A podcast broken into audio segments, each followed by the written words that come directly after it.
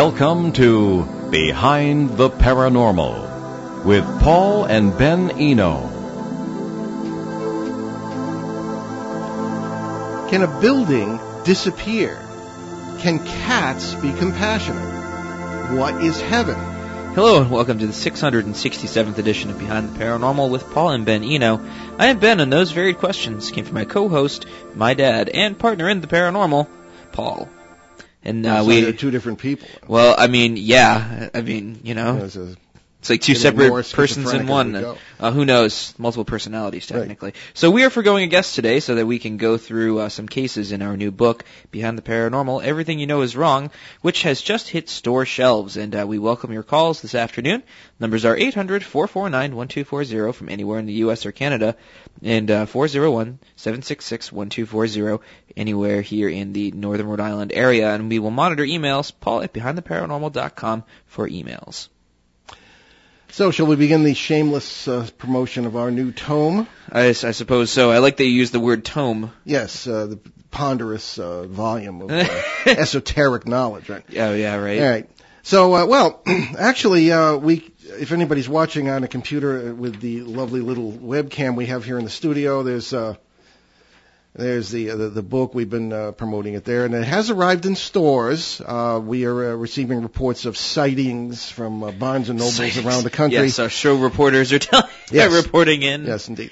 And uh, uh, so, you know, you can also get it at Amazon.com, et cetera, et cetera. However, let- let's talk about some of the. Uh, there were over 50 cases of uh, ghosts, poltergeists, uh, disappearing things that you probably have never read about before, things of this kind.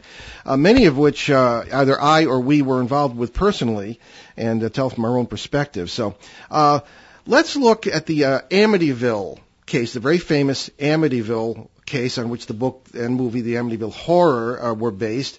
Uh, ben was not even a glint in uh, his parents' eyes at that point. However, uh, he has grown up with some stories about a lot of the things I was involved with from the early 70s until his advent uh, in the uh, 90s and his joining uh, in the My work God. in 2005 with the haunted policeman case of Vermont. Thank and you for the chronicling my life, Father.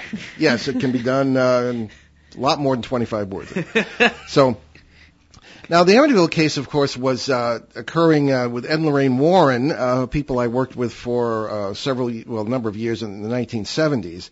And the story kind of began on November 13th, 1974. People are familiar very often with the, you know, Ben, with the uh, the actual um, uh, book, of course, and the story in the movie, but not necessarily with what actually happened. Yeah, no, it, it seems as if the concern for the truth is is more replaced with a concern for entertainment than anything else. Well, precisely. That- That's what they do.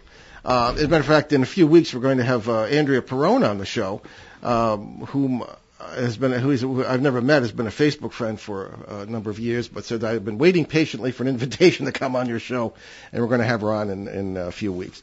So that's uh, not nothing to do with the Amityville case. And um, could you, yeah. I will take this. From Okay, you. yeah, we have a, a special present to distribute here. So the Amityville case, uh, I almost was involved in that, and again, it was 1974 started uh, in Amityville, Long Island. Uh, however, uh, I was involved with the Warrens at the time, but I was in the seminary uh, at the other end of New York State in the town of Ogdensburg, uh, way up by the St. Lawrence River. So I was not within easy reach of Long Island at the time. Uh, and of course, the um, case began uh, again Amityville, Long Island, New York, and it was uh, 6:30 p.m. on November 13th when a the uh, I guess the uh, antagonist in this story, uh, Ronald DeFeo Jr., uh, who was known locally as Butch, uh, came flying through the door of a bar he frequented, uh, which was ironically named the Witch's Brew, and he hollered that someone had just shot his parents. And uh, horrified, several men went back to the soon-to-be famous waterfront house, you know, with, with the two windows that look like eyes. I understand those have now been removed because of the tourism. Uh, at 112 Ocean Avenue in uh, Amityville uh, with Butch, and they ran upstairs. They found uh, Ronald DeFeo uh, Sr., 43 years old, uh, Louise DeFeo, his mother, who was 42 years old. Uh, they were both in bed. They had been shot, uh, the, and unfortunately, of course, the two younger brothers and two sisters uh, had been killed in their own bedrooms nearby. Often a horrifying, horrifying thing. Now, most people uh, have heard the story that all this paranormal stuff occurred later on. There was an invisible friend uh, that was uh, present uh, at the in the life of uh, the daughter of the family that moved in after uh, this occurred. That that's the Lutz family. Uh, George Lutz uh, was uh, the next owner of the house with his wife, and uh, he would he- they would begin to hear things and see things that were associated supposedly with this this murder. Now I heard about this from uh, letters that Lorraine Warren wrote to me uh, during this case. And, yeah, uh, I was just going to ask, like, what was Lorraine's take on all of it? Well, she, um, I, I, you know, I often wonder if they really trusted me. I mean, to the point where they, I, I don't know. I don't know. I should, that's not the right word. I think the Warrens trusted me, but they didn't let me in on some of the inner circle stuff because I think that there was a lot to this case. In, well, to, to sum up in a nutshell, what happened in this case was, um, in in the opinion of someone I trusted a lot more, Father John Nicola, the Jesuit priest who was the technical advisor for the film The Exorcist. Uh, he said this Amityville case was a hoax. That was good enough for me. Now, uh, you know what I have to do? I, I have to dig out those letters, and we should do a show on that, and I'll read them. I mean, Lorraine is, uh, you know, I, I have a great respect for her personally. Uh, Ed passed away several years ago, um, and they were like p- parents to me. I mean, I was a young student; I was in my twenties, and um, we had uh, a lot of uh, happy times together. It had nothing to do with cases, but um, there were a lot of things that kind of made me a little bit nervous and uneasy. And by 1978, I kind of bowed out of association association with them. Um, and Ed and I kind of mutually agreed not to see each other again, something like that. Although it was um, amicable, Amityville amicable, right? Oh yes. So uh, in any case, um, this this kind of went on and on, and uh, it, it, everybody got into the act. Now, one of one of my criticisms of the Warrens was that they did not keep things under wraps. Uh, in all the cases I was involved with them, you know, the the, the press was invited in almost immediately, and uh, in the Amityville case, it really turned into a circus. And Now, again, did they ever? This is something I always wondered. Why did they? Why did they do that? Did they, did they ever like sort of like give you an explanation like, oh, this is definitely going to help, or like, Well, I was again. I was a young seminary student. Um, I had the same quote unquote theological beliefs they had, and there was kind of pop theology in some ways, I think. But you know, I was still at a relatively low level, and I, I um, was believing along with them that these things were caused by demons, and this and the whole parasite thing really had. I not- mostly meant the involvement of the press. Oh, the press. I'm sorry. Yeah, they. Um, well, to, not to put too fine a point on it, people who make a living at this want all the publicity they can get. Well, did they ever like, um, oh, what's the word? Did they ever rationalize why they did that? Like, what To was- me? Yeah. No, it was kind of something you just did. Oh. See, I, di- I didn't really question them, and, and when I did, is when the relationship kind of started to fail Oh, because you didn't question the gods of paranormal research. You know, That makes sense. And, and you know, in all fairness to them, uh, they were just about they were among the very few who were doing this at the time. Now, I mean, you can stand on on the, the street corner in any city in America and throw pebbles, and you're going to hit some somebody who's a ghost hunter, quote unquote, Right. or something. If they're a demonologist, you know, people who have no business doing any of that. And uh, th- I mean, th- their background was um, essentially uh, as artists. Matter of fact, Warren isn't, wasn't even their real name. It was more of a, you know, n- not to say they were dishonored, but a lot of artists and writers have pen names. Okay? Right. So, uh, you know, that's fine. On Ed's gravestone is his correct name, but uh, again, this doesn't mean anything uh, negative. But um, and Warren rolls off the tongue a little more easily. But um, they, um, he would call in the press. He knew a lot of people in the media um, particularly in the Bridgeport case, which we're not going to talk about today, uh, the Poltergeist case, but it is recounted in our book, um, at least my impressions of it when I was there with them. Uh, they uh, called in the press routinely. I mean, and in the Bridgeport case, I talked to a lot of reporters, and one of the things I was concerned about was not permitting them to use my last name because I'd get in trouble with my seminary superiors, which it turned out I did anyway. and they threw me out a few years later because of, the, of this kind of stuff. But So now here's a question that I, that just sort of popped into my mind. So, what was the press's?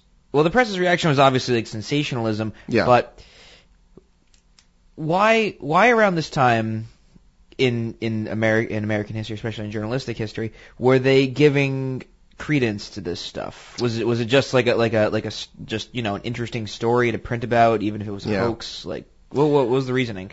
Well, the um, Exorcist movie, I think, what was it's difficult to underestimate that as a a cause of renewed interest in the paranormal, which which really started in the late '60s. Uh, you had the uh, Anton LaVey and his Church of Satan and all this business, and there was a lot of interest among the the uh, if, well, for lack of a better term, the hippie crowd.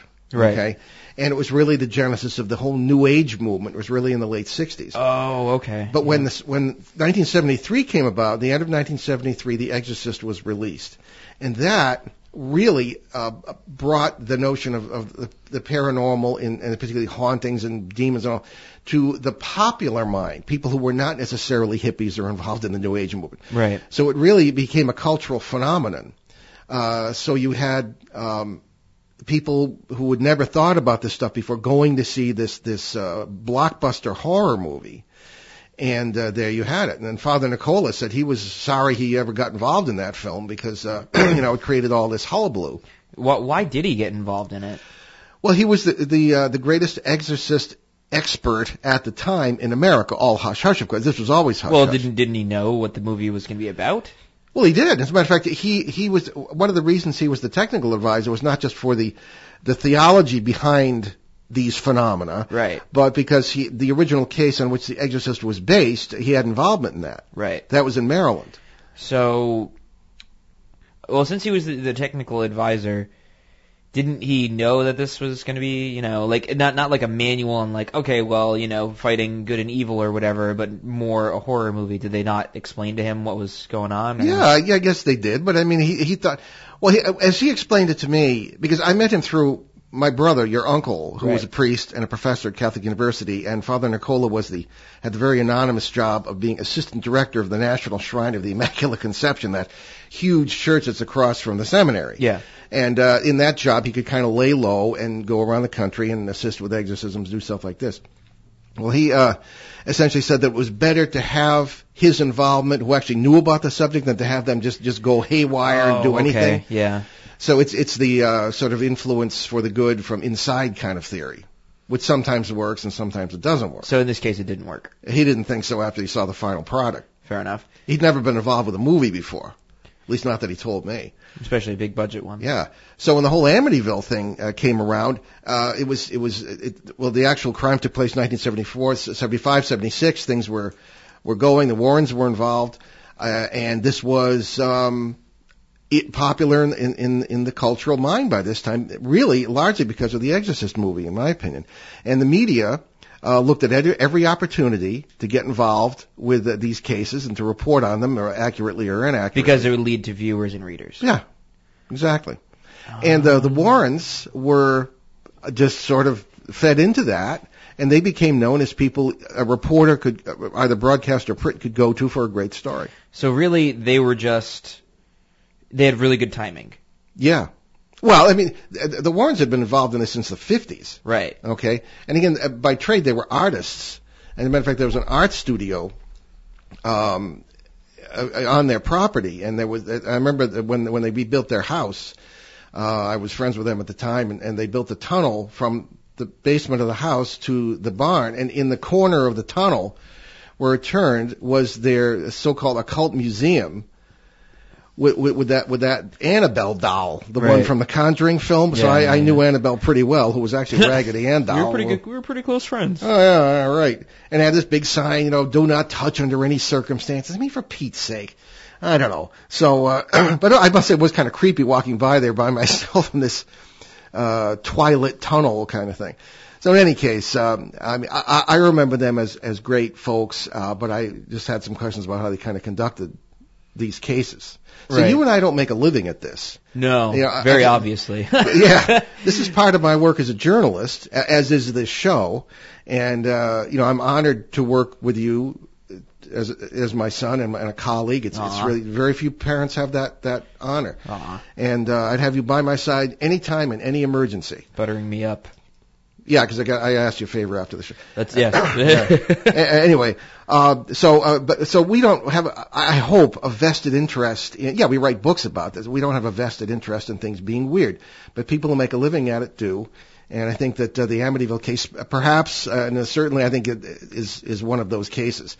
So um, uh, that essentially was it, and of course, uh, a lot of um, other people got involved in the case, including the few prominent investigators at the time, like Hans Holzer at Yeah. one point, and a few others. Uh, there were uh, So- accusations flying back and forth of hoaxes and all this business. well, I mean, um, what what ultimately led you to believe that it was a hoax?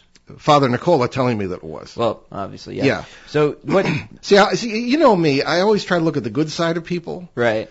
You know, and that included anybody who was involved in these things. But then I started to notice things that didn't add up. Um, I, I would report something, and it would be repo- that I had experienced uh, in, during a case, and it would be reported to the press and exaggerated. Things, things of that. Uh, that just, I, I wasn't comfortable with that. Yeah, that sounds about So, right. so what we'll do is show I'll dig out Lorraine's letters, and we'll. Uh, We'll, we'll just uh, we'll rehash that case, but I don't want to take the whole show just to do the Amityville No, thing. So no, no. but we did want to move on to some of the other things. Uh, in chapter eight of our book, uh, Behind the Paranormal: Everything You Know Is Wrong, uh, there is the um, there are several cases of disappearing property. Now, I don't mean I shouldn't say property, buildings, this sort of thing. Uh, one of them is uh, is a case that also was, re- I, although I expanded on it a little, was reported in uh, the the 2002 book, uh, Footsteps in the Attic. I remember my own books. Faces of the, the Phantom House in Vermont. And this is this has generated a lot of interest in the town of Johnson, Vermont, and in the whole state. And uh, NPR, our good friend Joe Citro, Ah, yes. a wonderful fellow, a great author of fiction and nonfiction, uh, who had a, a show on uh, Vermont Public Radio for a long time, Yes, the Bard of the Bazaar. the Bard of the Bazaar, Yes. whom we have to we haven't had him on the show in a while. We have to No, it. no. Yeah. Uh, it was. And it's, there a lot of strange creatures in Vermont, some of which are fanciful. Uh, I remember the the one who walked around mountains. One leg was longer than the other because it would be downhill. Anyway, um, so th- certainly a weird case. And I was in. This is in the wake of the Bridgeport thing of 1974. It was in the summer of '75. Uh, I was uh, a seminary student and was visiting a, a friend in Vermont. And uh, he said, "I've got some people coming to see you." And sure enough, up the uh, the driveway in a red pickup uh, bounces this um, uh, th- these two surveyors. Okay, and uh, they came up on the porch, and and you know we were having a, just a beer. It was a nice summer evening, and uh, I I hadn't, didn't know these guys from Adam. And my friend said, "Are you going to tell them or not?" And he said, "Well, he's, he Paul's going to think we had too many beers." I said, "No, no, I've you know I just came out of this other. They, they'd all heard about this Bridgeport thing, and so."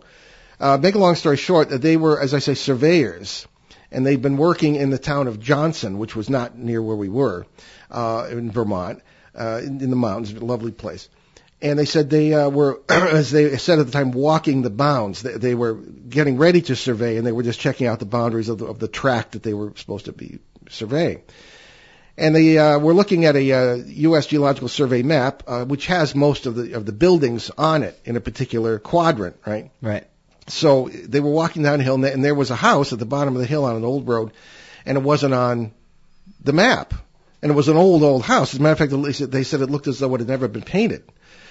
So they uh, kind of went down, and, and there were a lot of odd things about this house. There were no wires, uh, telephone or electrical, running to it.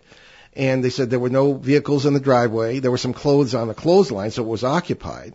Uh, and it did look as though it had never been painted.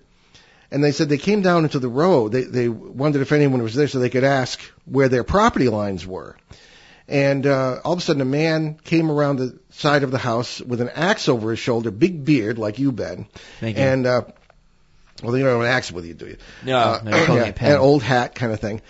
And they called to him, but he acted as though he didn't see them. He, he kind of stopped and looked around, but it, it, they were standing maybe 30, 40 feet from him on, in the road, and he acted as though he didn't see them. But it, but it sounded as though it, it seemed as though he could hear them a little. So he, um, th- they kind of figured that maybe it's time to back off because, as one of them told me, there are still some pretty strange people in these hills. Yeah. Okay, especially the guy with an axe. So they kind of backed off and they said, "Well, we'll we'll deal with it when the time comes."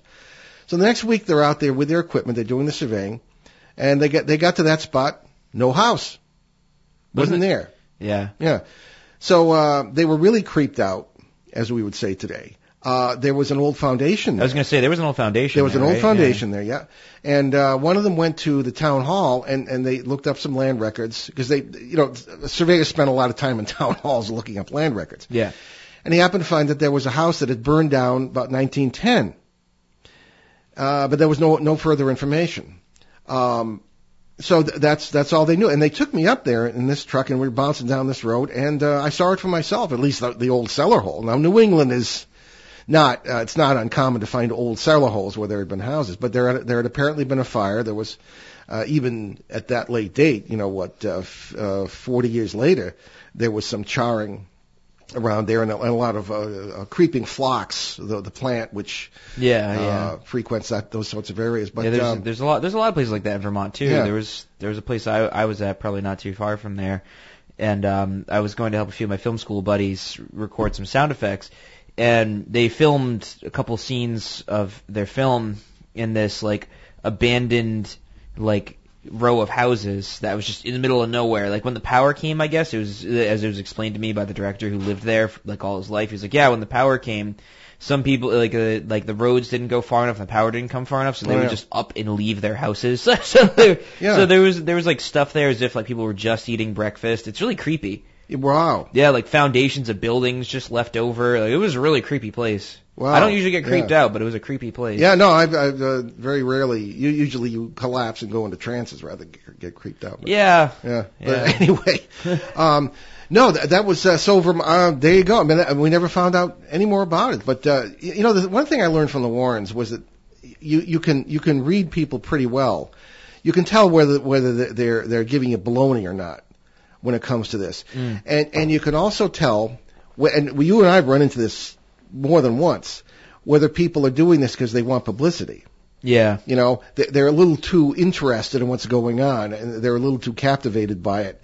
And uh, you think, you know, maybe, you know, everybody wants a TV show, or everybody wants to maybe get a book out of this, you know, book deal. Yeah. So that's, um, I don't know. So uh, that that turns me off. You know, Yeah. and Yeah, you too. I know. So we kind of avoid that. But that was not the case with these two surveyors. They seemed very, very sincere, um, right down the line. Uh, n- not uh, not people who were comfortable with this kind of experience. They were shaken by it. Yeah. And uh, again, uh, two of them saying this, uh, not just Well, I can understand that too, especially when you look up in the land records immediately after that, like, oh god. yeah, exactly. Well, moving on uh, from New England uh, all the way out to Utah. Oh, okay. We have one minute. All right. Yes. Uh, we can start this anyway. Uh, it was in 1996 that I gave a. Uh, you were what three? Probably. Four. Uh, yep. There we go. And uh, I was speaking in Providence at a one of the big churches down there, and there was a group of people who were interested in the paranormal, and I, uh, uh, senior citizens group. And uh, someone came up to me afterwards, and uh, she had written notes on her and her husband's experience. And they were people who were very, they were both retired bankers. They were not, you know, uh, unsophisticated people in, in the sense of education or anything else Yeah. and they had been in Utah traveling in the West, and they were both very interested in history, and particularly ghost towns, okay, abandoned towns. And uh, they had a map of Utah ghost towns. I said, well, let's check out this place called Woodard. And someone had told them at a hotel, well, you're not going to find anything at Woodard. It's just there's nothing there anymore. So they um, uh, said, well, maybe there's some artifacts, so we could, you know, find some stuff on the ground, and because you know, they, you never know with these places. Mm-hmm. So out they go to Woodard, and the first thing they see as they approach the town is a sign that says, w- it didn't say welcome in English, it said Willkommen. So they said, what is this, German? Or may- maybe, and the first thing they thought maybe it's a, an Amish or Mennonite community, you know, which speaks a form of Low German, at least the Amish do. Yeah. Then they, they get in, and there's a, a fully operating town, but everything was kind of strange. And I'm going to leave it there because we have to take our break. Uh, we'll return to Woodard or the Phantom Woodard uh, shortly. But you're listening to Behind the Paranormal with Paul and Ben Eno on ON 1240 in the New England's beautiful Blackstone Valley. ON 1240 now celebrating its 70th anniversary on the air. So congratulations to, to 1240, and we'll be right back. Stay with us. This is Paul Taylor. And I'm Dave Koz, inviting you to listen to the Dave Koz radio show when saxophonist Paul Taylor joins me here in the studio. Remember to visit davekoz.com for all the details and be here this weekend. Paul Taylor and yours truly, plus great weekend music on the Dave Koz Radio Show. Hi, smooth jazz fans. The Dave Koz Radio Show can only be heard on ON 1240 WOON Woonsocket Radio every Sunday, twice this Sunday, 9 a.m. to 11 a.m. and then 7 p.m. to 9 p.m. The Dave Koz Radio Show is sponsored by Papa John's Pizza. Better ingredients, better pizza, Papa John's. The Dave Koz Radio Show right here on ON Radio. Okay, welcome back to Behind the Paranormal. We're uh, shamelessly self-promoting our book today, uh, Behind the Paranormal, Everything You Know Is Wrong, and uh, from Schiffer Publishing, now in bookstores. And we're going over some of the uh, really esoteric and strange disappearing places uh, that have we have either um, had personal encounters with the witnesses or uh, have uh, otherwise found out about. And uh, but before that, Ben, why don't we give a shout out to St. Michael's Ukrainian Orthodox Church here in Woonsocket, Rhode Island, where we have a lot of friends. And until recently, our cousin was was the uh, the priest there, and a lot of great folks. And the 75th anniversary today. Yes, so many years to them. Many years to them, congratulations, God bless. Okay, so we were talking about a living ghost town in Utah. It's on, it's in chapter eight of our book, uh, and we have, we, and I was uh, hearing this from uh, one of the witnesses, uh, elderly lady in Providence, Rhode Island, retired. Her husband were, and she and her husband were traveling, uh, touring Western uh, historic sites, particularly ghost towns, and they uh, arrived at Woodard, Utah, which was not supposed to exist, and there was a, a very strange town where everybody spoke Dutch. They, they later found out it was Dutch. And she had written down a lot of the things that were said to them, and I, I had it checked with a Dutch friend, and sure enough it was. So welcome on the sound is welcome. And a lot of English speakers would recognize words in Low German or Dutch or even maybe German sometimes, uh, but Dutch particularly because uh, they're, they're very similar words. So they went into a restaurant. The cars were very strange. They said they were all the same, very boxy, almost little SUV type things. So in they go to a restaurant, and uh, they couldn't read the menu because it was in Dutch apparently, and uh, but there were pictures of the various dishes there, and so they ordered from that. The um, the the fellow who owned the place apparently uh, couldn't speak English either, and when they they had the, said they had some sandwiches, they were very good, and when they went to pay, apparently the proprietor did not recognize American money or paper money and he got rather flustered and, and, and said something in Dutch to the point we, we don't accept that. So they were very nervous, the people who were, te- the woman telling me the story, she and her husband, and out from their pockets and pocketbooks, they fished out some quarters, and the man accepted those as payment. Apparently very, very cheap sandwiches at this place. So when they went out, uh, the people were gathered around their, their vehicle, which is very different from any of the others, uh, in the town. And, um, they said, we just better get out of here because this is just too creepy. So off they went, driving very slowly because they didn't want to end up in a violation of any bizarre speed laws that might have occurred, traffic laws. You know what's And- really interesting? I, I I just looked this up now because I I was like Woodard, huh? Apparently it existed until 1950. Really? Yeah, That's, oh, yeah, yeah, you're right, 'cause I yeah. looked it up too. Yeah. yeah. Apparently yeah. the that's around that time, Yeah. 1950 is when the post office shut down, and the um some some other government thing shut down too, and then this whole town just just just Yeah, stopped, because according to the the local people, or at least the people in Utah who know about this stuff and the historians, there was nothing left, no buildings left. So I mean, they they might have been taken down and stripped for their their uh, I mean, building probably, material yeah. value. I mean, they Yeah. wouldn't just have vanished. yeah, no, they wouldn't just leave it there. I feel like I feel like because it's you know it's like right after World War II. I mean, yeah, but after this uh, Dutch-speaking village incident, that that apparently vanished because it was never reported again. yeah, that's what's interesting. So Yeah. I mean, maybe oh, And you know, we have people write to the show, and we hear about all these things that that we don't necessarily see ourselves. And we do see a lot ourselves in cases, but this is secondhand information. But again, I you know, it, they could be fruitcakes, but this woman was very serious. Um, and you know, she obviously w- was good friends with the people in the senior group to whom I was speaking, and uh, was respected. And uh, these aren't the sorts of people who would make this stuff up. So, I mean, we, we things like that, I, I tend to at least present at face value for our readers or listeners to make a judgment for themselves. But all we can do is, is deliver uh, what we do run into. Now, uh, there is um, there were some very strange reports also of phantom islands.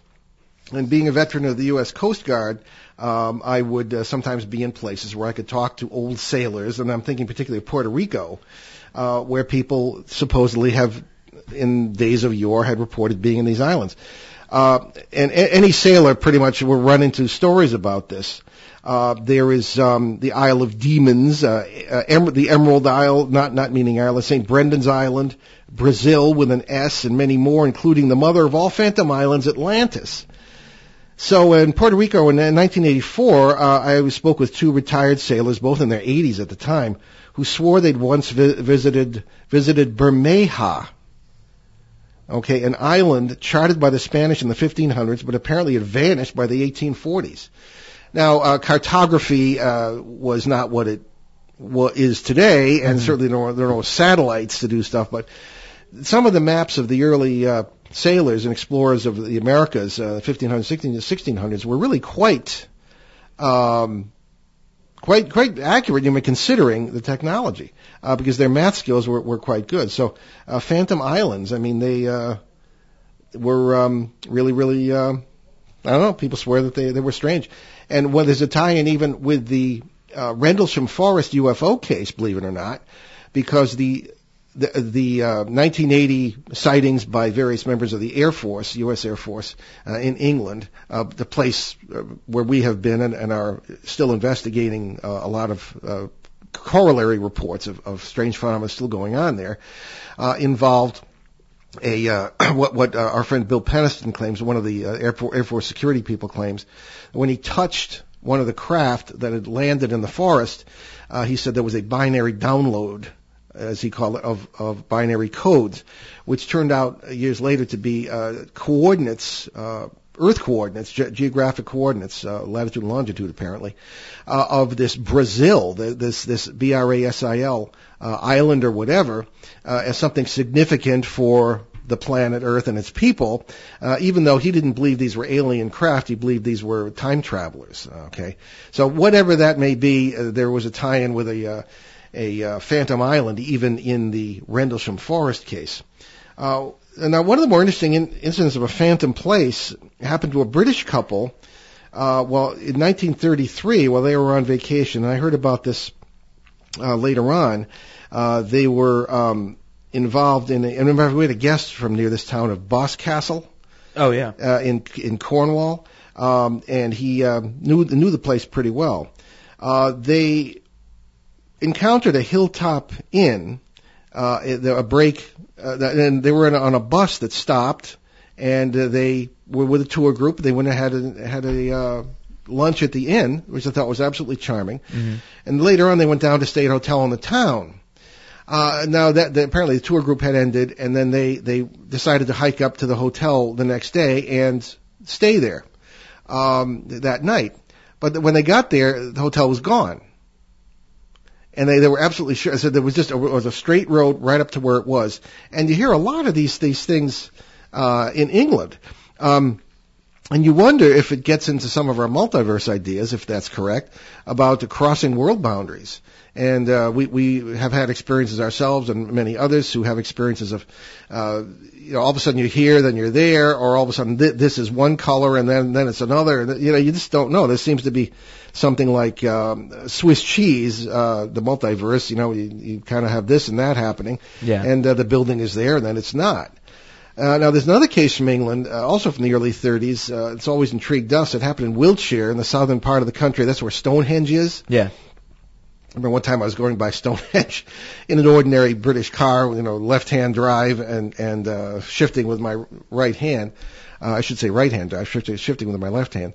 And a 1963 Chevy comes barreling by me at about 90 miles an hour, right past Stonehenge. It was just kind of an odd kind of juxtaposition of scene. Probably American Air Force people. Uh, so uh, there's um, again this other case from England uh, where Stonehenge is, is and it was on a particular Sunday afternoon. A young girl was bicycling um, to another village to see a friend, and she was traveling one of those old Roman roads. And a lot of even the motorways today, what we would call interstate highways, uh, are follow the, the paths of old Roman roads. In That's Brit- really interesting. I never knew that. yeah, because the, the Romans were, were excellent engineers, not so great poets, uh, but very good engineers, Right. and they they knew where to put a road and how to lay it out. And also the armies could move around and pick on everybody, but the, the roads were there Yeah. and uh, were improved upon, and many of them uh, today are still used, the same routes anyway. Oh, hence the saying, all roads lead to Rome. Pre- precisely, Oh, that makes sense. precisely, yeah. Oh, well, uh, Yeah. Learn something new every day. Absolutely. Uh, so anyway, so there's this, yeah, the girl's name is Edna, and she's following one of those roads, and everybody says, "Aha, maybe it's because the road was haunted or something." But a sudden rainstorm came up, and uh, she uh, took refuge at a beautiful little thatched cottage. I said there was a funny old man with long gray hair who seemed very kind, smiled, let her in, and uh, said he wore an old-fashioned dark green coat with shiny buttons. She came on to uh, A leprechaun. I don't know. Yeah, maybe. Uh, he was uh, smoking a pipe. Uh, he kindly invited her inside, and the rain stopped, and she found a comfortable little living room with a very strange bird in a cage. But the funny thing was, you know, there was this lovely place. She didn't hear a sound. What do you mean? Like- she didn't hear anything. The man never spoke. The bird never said anything, and she she couldn't hear the fire burning, and it was right in the fireplace, and she couldn't hear a thing. So this guy just let her in and just didn't say anything to her? Well, until the, no, just Really? smiled, nodded his head, you know. And if he did say anything, she didn't hear it. So it, it makes I, I've seen this kind of thing. Um, as a matter of fact, I was on a show, not ours, but some other show, the other night, and uh, the, the issue of the, the children under the stairs came up from Ottawa, Canada, in 19 oh. yeah. in 1979 when I was there, and um, th- they didn't. See, nobody heard anything from those children either, and it, it looked as though one of them was crying. You couldn't hear anything. So um, th- this is something we run into. Um, That's interesting. very often, you know, you will have a, a so-called ghost experience, and we believe it's somebody just in a parallel reality having their own, doing their own, uh, going about their day, and you can you can hear, but uh, you can't. You can see it, but you can't hear it. Uh, other times you can hear it, but you can't see it. That sounds like all the dimensions aren't quite in place. Yeah, it does sound like that. Li- Like the fa- that we were, we always talk about this a lot. The ox cart driver in Pomfret, Connecticut, in 1971. Six of us stood there. Thing goes by, heard it, heard the guy yelling, heard the hoofbeats of the oxen or whatever they were, heard the wooden wheels, couldn't hear, couldn't see it. Hmm. And then in the same place, we heard all these children laughing, couldn't see them either. So that, you know, you've you've got um, uh, concurrent phenomena that uh, you can one one it, touches one of your senses, not the other. So but it's interesting because that's you here. usually hear about voices and stuff, but you never hear like, uh, pardon the pun. You never, you never, you never hear of people, or not that, not as often as you hear like EVPs and stuff like that, where you just see something and nothing, no sounds are, are occurring from it, especially if it's something that's so vivid. Exactly. Well, well, that's another layer. I mean, uh, I mean, you you know more about sound than I do because that's what you studied in school. But the EVPs, the electronic voice phenomenon, is a big thing today. Uh, people will um, not only record what the, what they popularly call spirit voices. Yeah. Uh, you know, I don't think it's any of their, kind necessarily.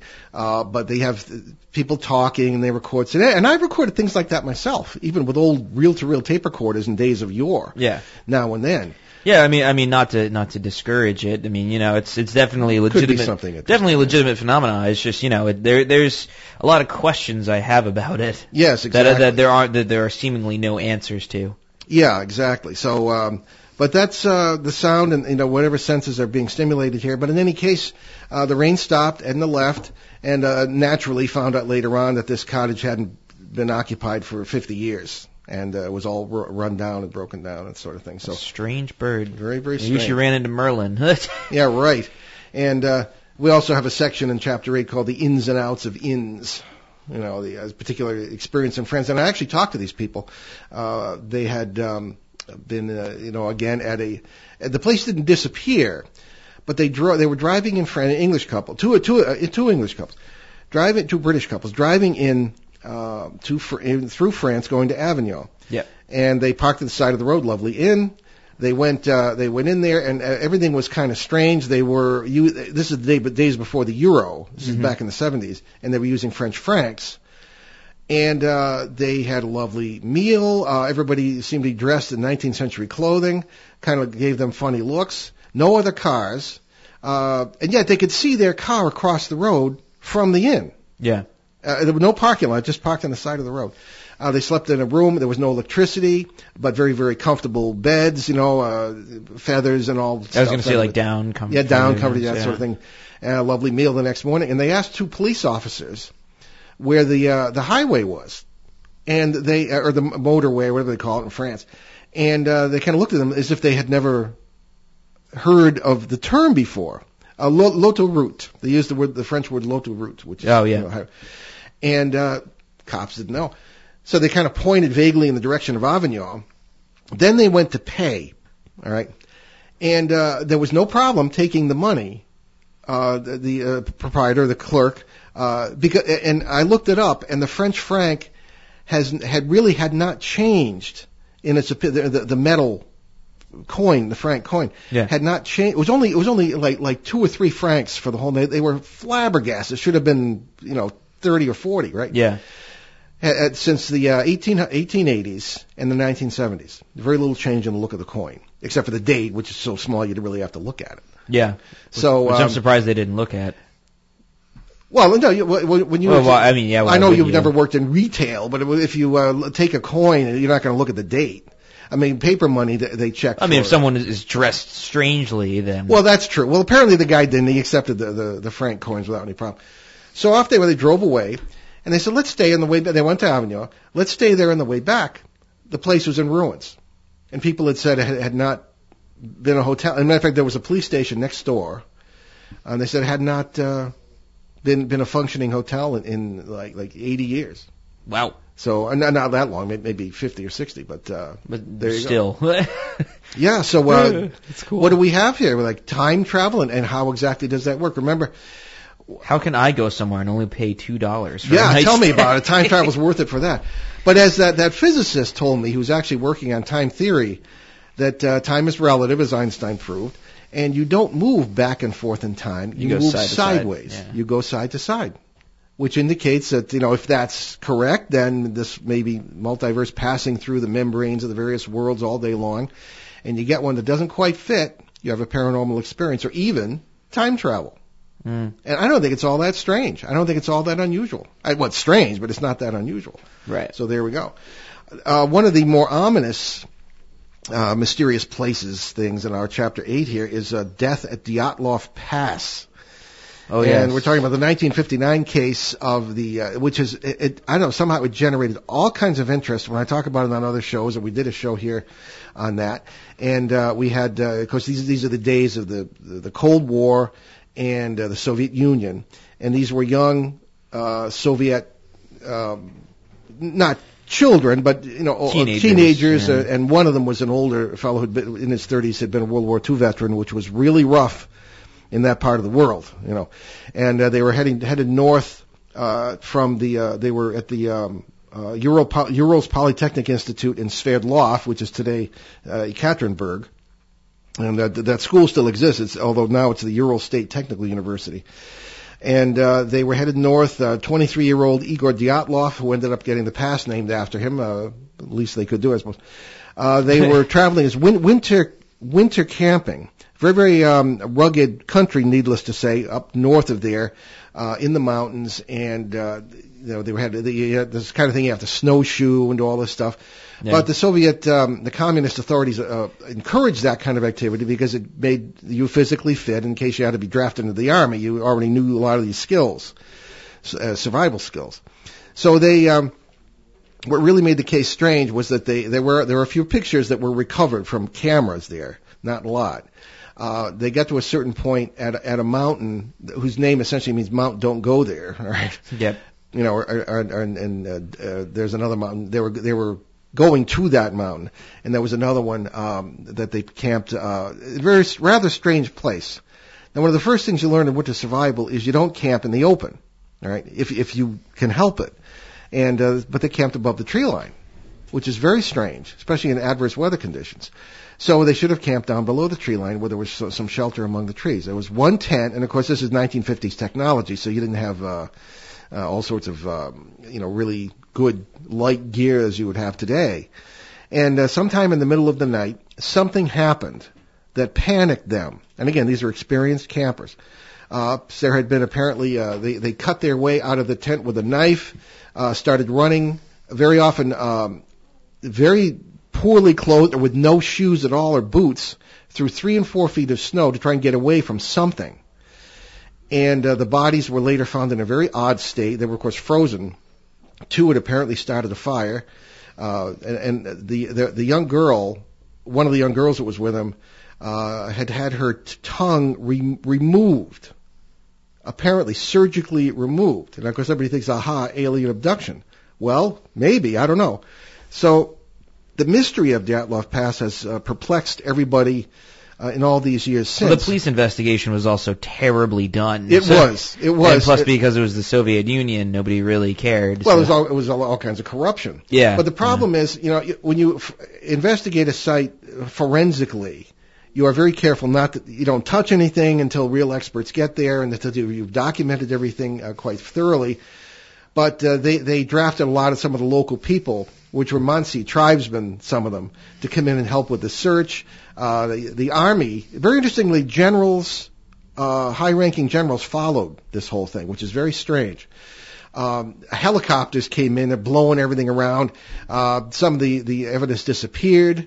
Uh, and and there was one survivor who had come down with dysentery and had left the party of campers oh yeah, that's right. Yeah. before he lived till 2004, so he was a big celebrity as far as you know who, who do you talk to? Yeah, I saw a documentary with him, and Oh, they, really? yeah, they interviewed him. Like Yeah. it was like a year before he Yu- died. Yuri. Uh, Yuri. Yuri something. I forgot Yeah, his last it's- name. in here, Yeah. it's in I. I remember watching it too, and he was Yeah. just like, "Ah, could have been me."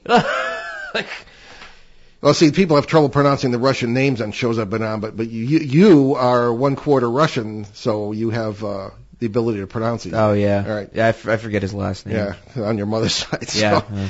in any case, uh, he um, did survive, and he said that there, there were things that turned up in the evidence that were not with the party. Uh, everything was fishy. Yeah, there's a lot, a lot of weird, weird things that happened. Yeah, exactly. And one of the th- one of the thing one of the well, people ask me, what do you think happened? I mean, for some reason, I'm I'm I'm considered somebody who can talk about this. You've got Well, maybe it's because you think things through.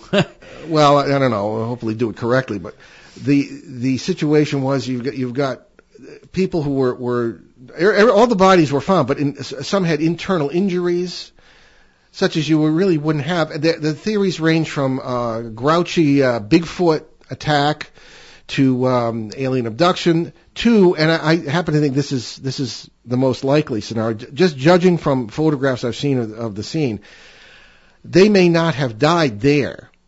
They may have died somewhere else and were were put there. yeah, that that You makes know? the most sense because of where the bodies were scattered. Yeah, It just makes the most sense. I think it might very well be the military.